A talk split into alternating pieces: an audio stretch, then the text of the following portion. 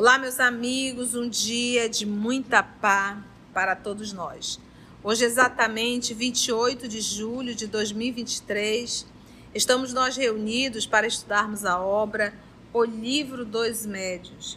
Nós estamos no capítulo intitulado Evocações, segunda parte, capítulo 25. E hoje nós iremos retomar a questão 46. Vamos iniciar fazendo a nossa prece de gratidão. Vou solicitar para a nossa irmã Carlinha fazer a nossa prece. Jesus amigo, graças te damos pela oportunidade de estudo, de trabalho, pela tua imensa misericórdia que nos permitiu estar aqui, apesar dos nossos trabalhos, das nossas angústias.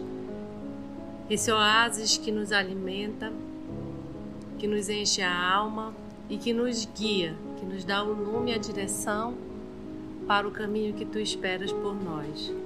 Ajuda-nos a compreender essas lições, a trabalhá-las todos os dias, repensando nelas o quanto podemos caminhar.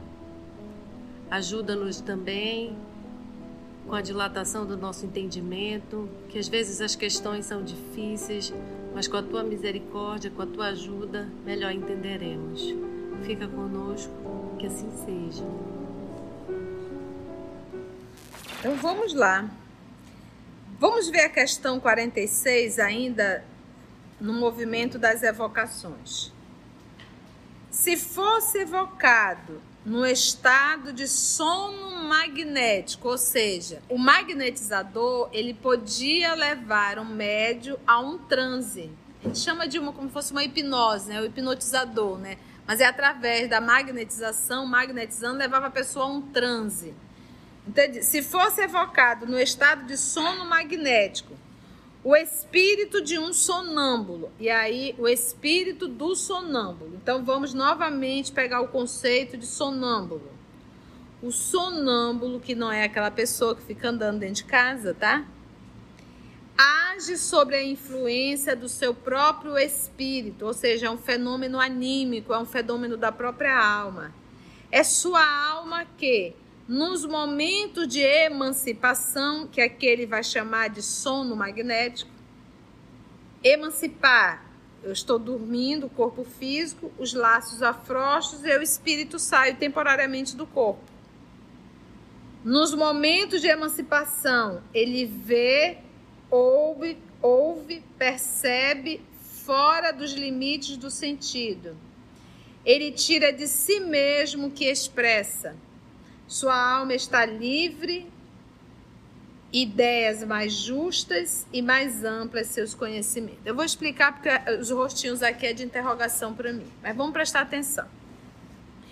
Eu aqui acordada nesse momento lúcida, eu sou uma personalidade essa personalidade que foi construída nessa encarnação. Então, eu sei falar português, tá? Não sei falar um outro idioma. Eu, o conteúdo que eu tenho intelectual foi o que eu aprendi nessa encarnação. Eu tenho uma forma de ser característica da nossa região, do nosso país, da educação que eu recebi. Então, essa é a personalidade Conceição. Eu, eu acordada, lúcida, eu não consigo ouvir os espíritos, eu não consigo ver. Eu estou limitada a um corpo físico, ok? No estado sonambúlico, eu, Maria da Conceição, eu deixo de pensar apenas como Conceição e passo a pensar como espírito que eu sou. Então, de repente, vamos dizer que nessa encarnação, eu, personalidade Conceição, só sei falar português. Mas eu, espírito, domino totalmente o francês. E de repente eu, no transe sonambúlico, eu, eu mesmo, consigo conversar com vocês no idioma francês. Mas porque eu estou no estado sonambúlico. Ou então, de repente, eu, eu entro no estado sonambúlico e digo assim: eu estou ouvindo o Espírito aqui, está dizendo isso, isso, isso, isso, isso, isso. Mas eu não estou consciente.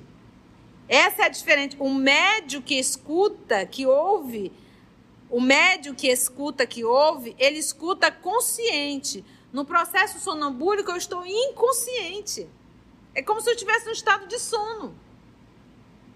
Eu não vivo, eu nesse estado de sonambulismo, eu não estou personalidade Conceição, eu estou espírito. Eu, na hora que eu acordar, eu posso não lembrar de nada. Entendeu? Já um médium ouvinte, aquele que escuta, a psicoaudiência, ele está aqui acordado, lúcido, vivo, e tipo assim, o espírito está me falando isso, isso, isso aqui. Entendeu? E ele lembra de tudo, ele está consciente. No sonambulismo, não. Ele passa a ter uma ação dele, ele como espírito, não ele como personalidade. Então, tem um, um, caso aqui no livro dos médios, nós já estudamos sonambulismo lá atrás, mas como é um termo pouco usado, a gente normalmente tende a esquecer, não é verdade? E, e, e perde realmente o que deve acontecer. Então, lá atrás, nós já estudamos sonambulismo, tem um caso de um jovem que entra no transe sonambúlico e ele passa a enxergar a doença, a enfermidade dos corpos. E diz: olha, o seu corpo está com uma doença no órgão tal, assim, assim, assim, assim. Aí a pessoa pergunta: e qual remédio que eu tenho que tomar? Ele disse: eu não sei, eu não sou médico. Mas ele diz assim: mas o doutor Fulano de Tal está aqui, ele vê o espírito. E o doutor Fulano de Tal está pedindo para você fazer isso, isso, isso, isso, isso. Então, ele é um médium anímico, é um fenômeno anímico da própria alma dele, mas ele passa a mediar uma conversa entre o espírito e o paciente. Então, ele passa a ser um, um médium, nessa hora é uma mediunidade, mediúnico. O anímico é da minha própria alma, o mediúnico eu estou intermediando dois pontos, de encarnado para desencarnado. Vocês conseguiram entender? Sim. Porque se vocês entenderam, quem vai ouvir vai entender. Entendeste? Então, o, o processo do, do sonambulismo eu, eu, espírito, passo a ter consciência nesse corpo. É como se nesse momento eu, espírito, estivesse se comunicando pelo meu corpo. Porque eu não falo como personalidade, eu falo como espírito. E quando eu voltar do transe, eu vou lembrar? Não, lembra de nada. Não lembra de nada. Aí você vai dizer, mas tia, isso não é um médio inconsciente, é médio sonambúlico. Por quê? Porque é anímico. No médio inconsciente, ele dá comunicação, um espírito extra se comunica por ele. No caso do sonambulismo, é ele, ele espírito, ele mesmo que se comunica. Um colega que foi convidado a uma palestra sentou-se para fazer a palestra e ele simplesmente, quando acordou, já foi com os aplausos. Então aí a gente para para pensar: é um fenômeno anímico, ou seja, ele entrou num, num sonambulismo, ou é um fenômeno mediúnico? Aí a pessoa, se agora, tia, olha, se foi ele, espírito, que se comunicou, é um sonambulismo. Então, ninguém sabe o arquivo dele. Agora, se foi outro espírito, aí é mediúnico. Tia, como é que a gente pode. É por isso que o Kardec diz que tudo tem que ser observado. Então, esse espírito deu uma comunicação, esse médium, né? vamos supor que seja o sonambulismo. Esse, à medida que se, se pega um Kardec, o Kardec vai conversar com esse espírito. Em outra reunião, ele vai conversar novamente. Até ele juntando tudo, ele vai perceber: trata-se do mesmo espírito. Então, por isso é que não existe você olhar numa primeira comunicação e dizer é isso, é aquilo. Tem que ser o quê? Observado observado, comparado, anotado. Por isso tem que ter muita cautela. Esse é um trabalho, quando, vamos voltar agora para as nossas reuniões mediúnicas.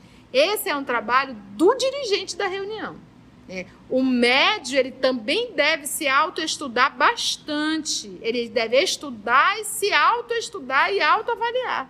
Mas o dirigente da reunião, aquele que é o dirigente da reunião, um dos propósitos dele é esse ouvir as comunicações, fazer anotações, prestar atenção de algumas condutas dos médios, se aquilo se repete, elaborar muitas vezes pergunta, porque se ele for atencioso, ele vai identificar se o médio está mistificando, ou seja, mistificando, se é uma mentira do médium, ele está mentindo conscientemente. Se é uma autossugestão do médium, ele vai identificar se é um fenômeno anímico autêntico ou se é mediúnico. Então, para isso, ele precisa estar muito atento, anotando e avaliando. Porque, meus irmãos, é, a cada reunião você vai dar comunicações de personalidades diferentes. E cada personalidade é uma e é única. Quando as coisas começam a repetir muito, tem alguma coisa estranha. Então, quem, que tá, quem tem que estar atento nisso? É o dirigente. Dirigente e o próprio médico. É por isso a seriedade de uma reunião. Por quê? Porque tem muitas pessoas que vão reunião para mediúnica para fazer ali uma catarse. Vai para ali, libera suas emoções, diz: "Ah, tô ótima agora, tô maravilhosa". Claro, liberou tudo. Vomitou. Fez a catarse, né? E há isso, para isso tem que estar tá sempre sendo estudando e o dirigente nessa condição muito atento, que era o trabalho que o professor Allan Kardec fazia. Então, se fosse evocado, nós estamos na 46, mas é porque a gente foi lá no médio sonambúlico para se entender. Porque não adianta eu ir dando continuidade você não lembrar mais do que é o médio sonambúlico. Se fosse evocado no estado de sono magnético o espírito de um sonâmbulo, seria mais lúcido? Por que, que ele pergunta mais lúcido?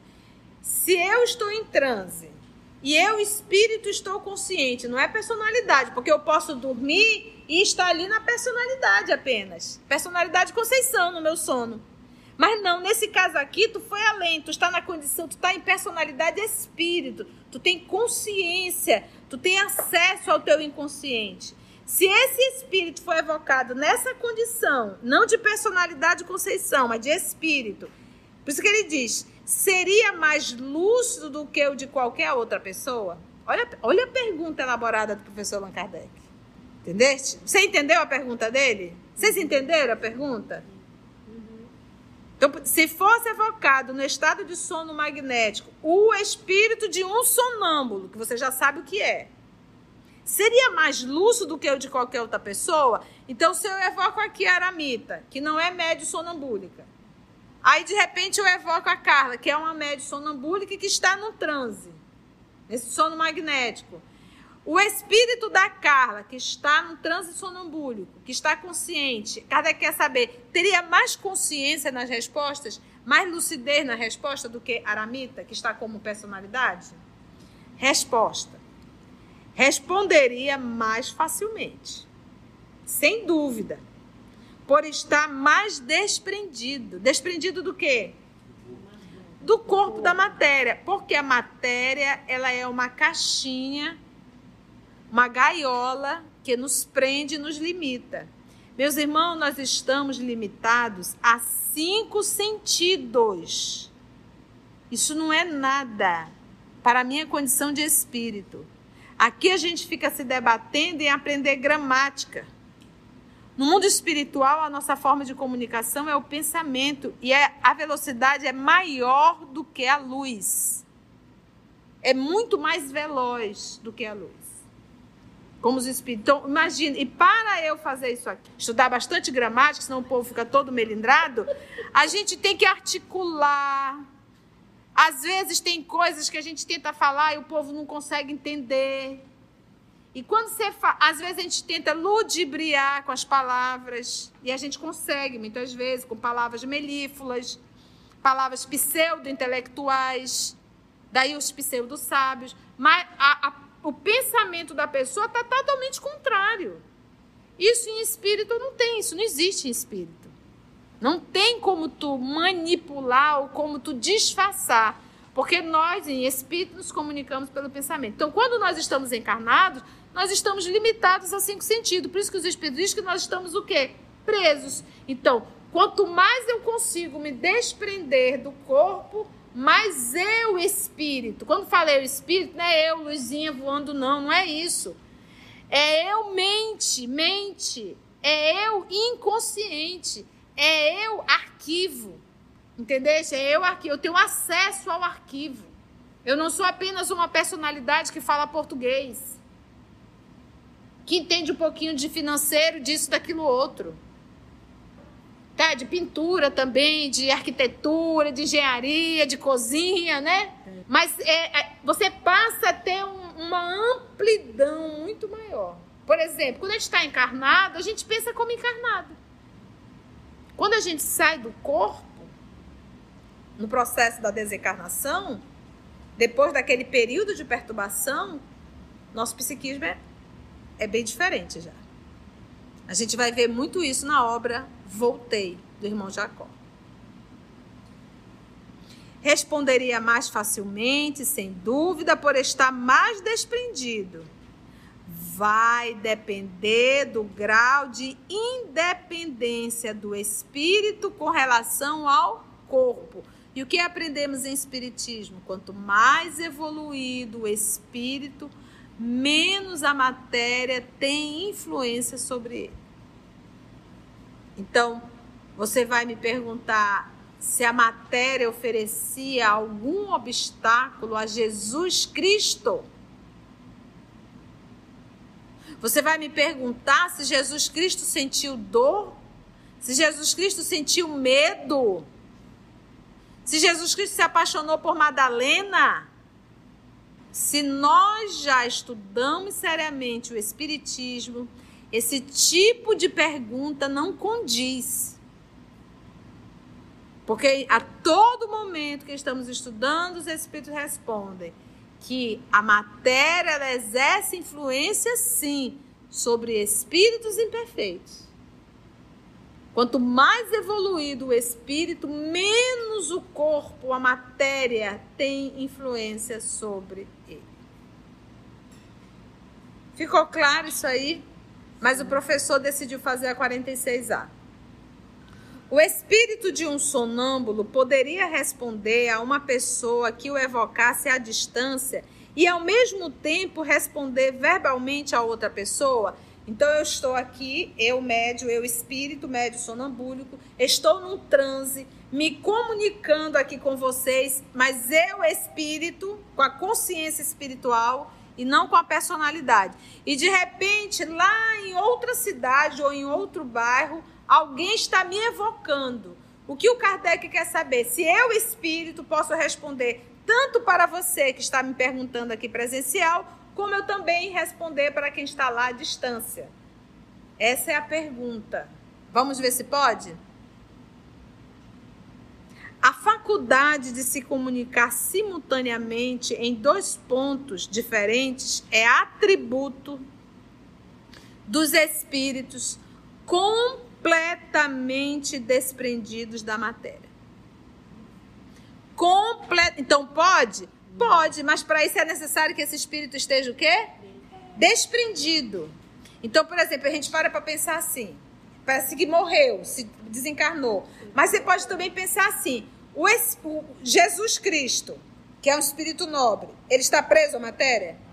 Entendeste? Então você para para pensar assim: se eu for um espírito nobre, nobrilíssimo, que a matéria não exerce nenhuma influência, o que, que nós falamos ainda há pouco? Como é que os espíritos se comunicam? Quanto mais evoluído o espírito, maior o seu poder de irradiação. Ele irradia o pensamento dele.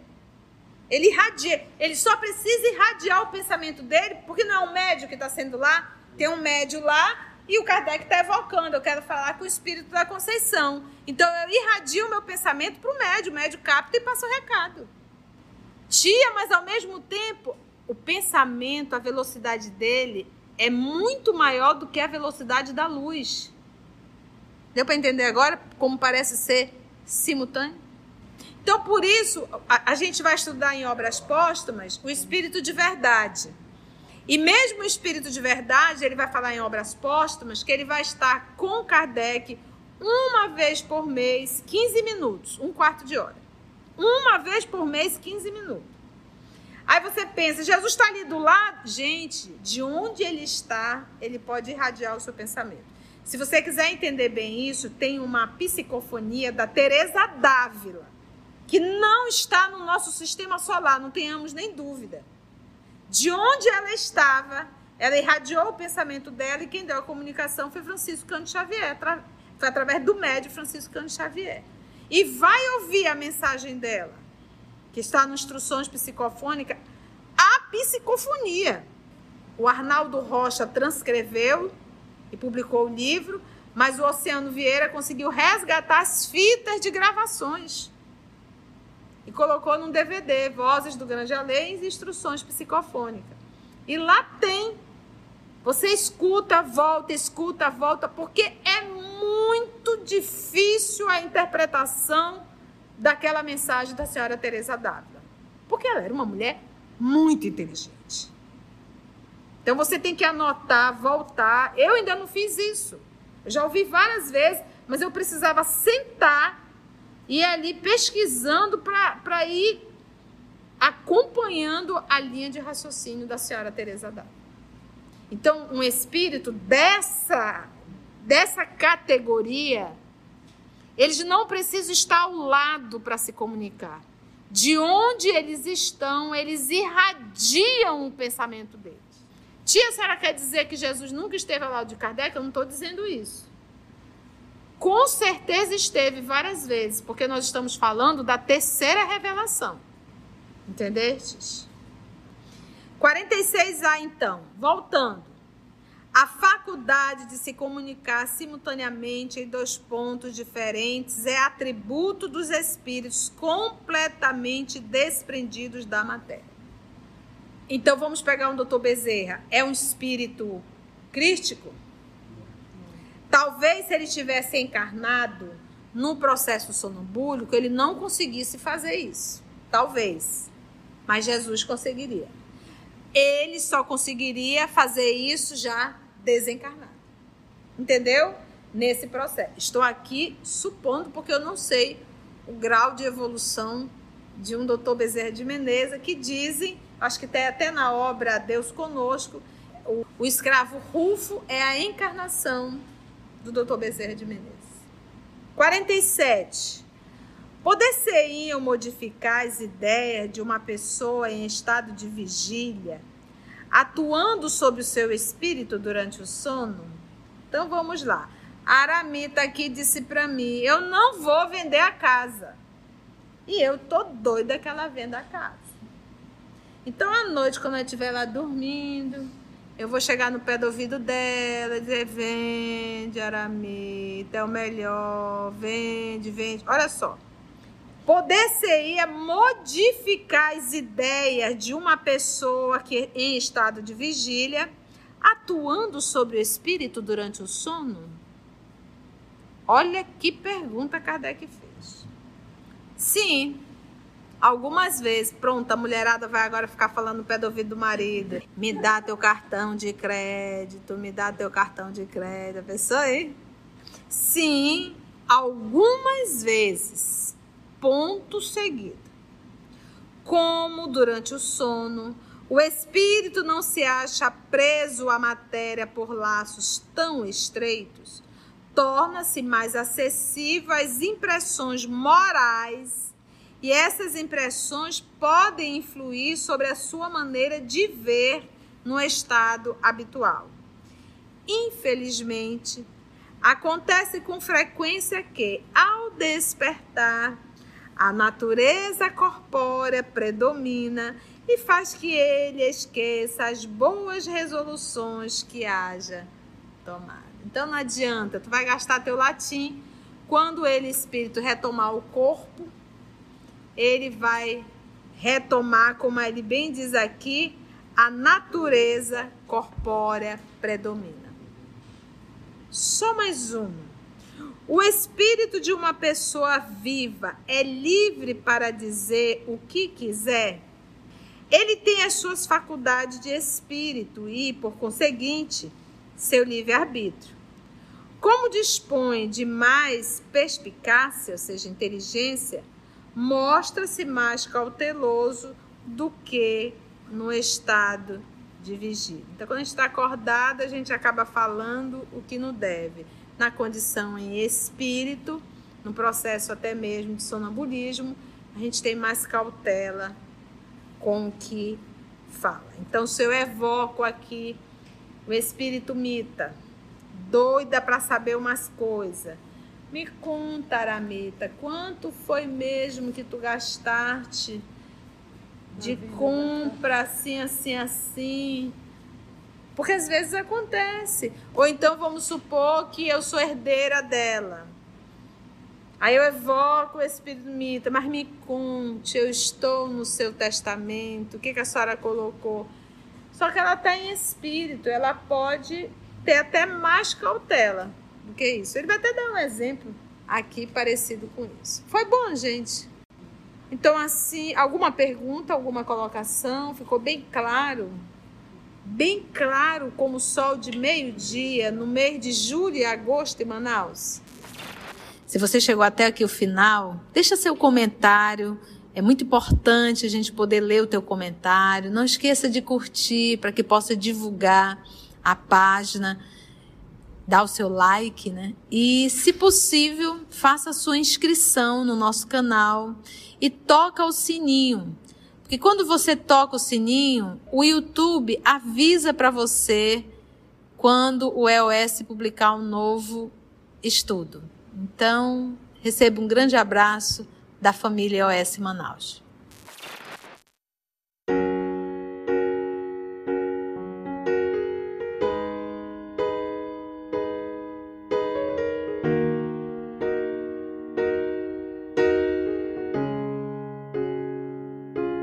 Antes de orarmos em agradecimento, vamos ouvir algumas considerações da tia que destacamos neste estudo para a reflexão dos ensinamentos. Vamos aos destaques da tia?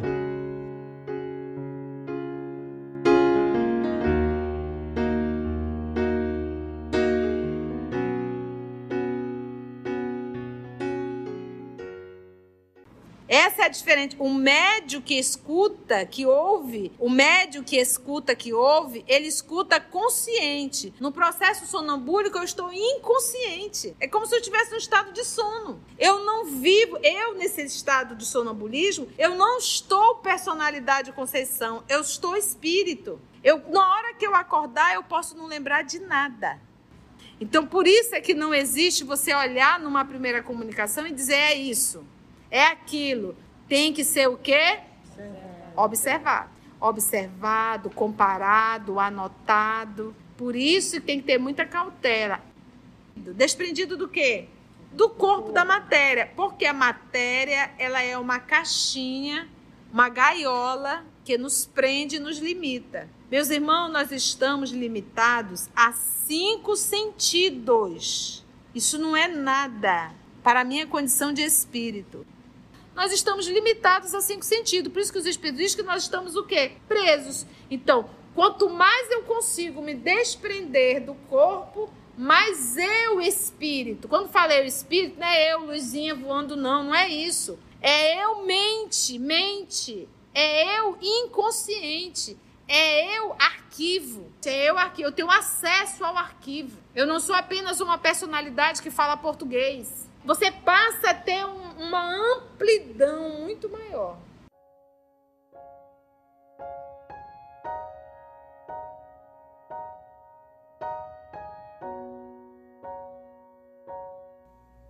Assim, concluindo o nosso estudo de hoje e agradecendo o nosso Mestre Jesus por mais este momento de aprendizado, vamos orar?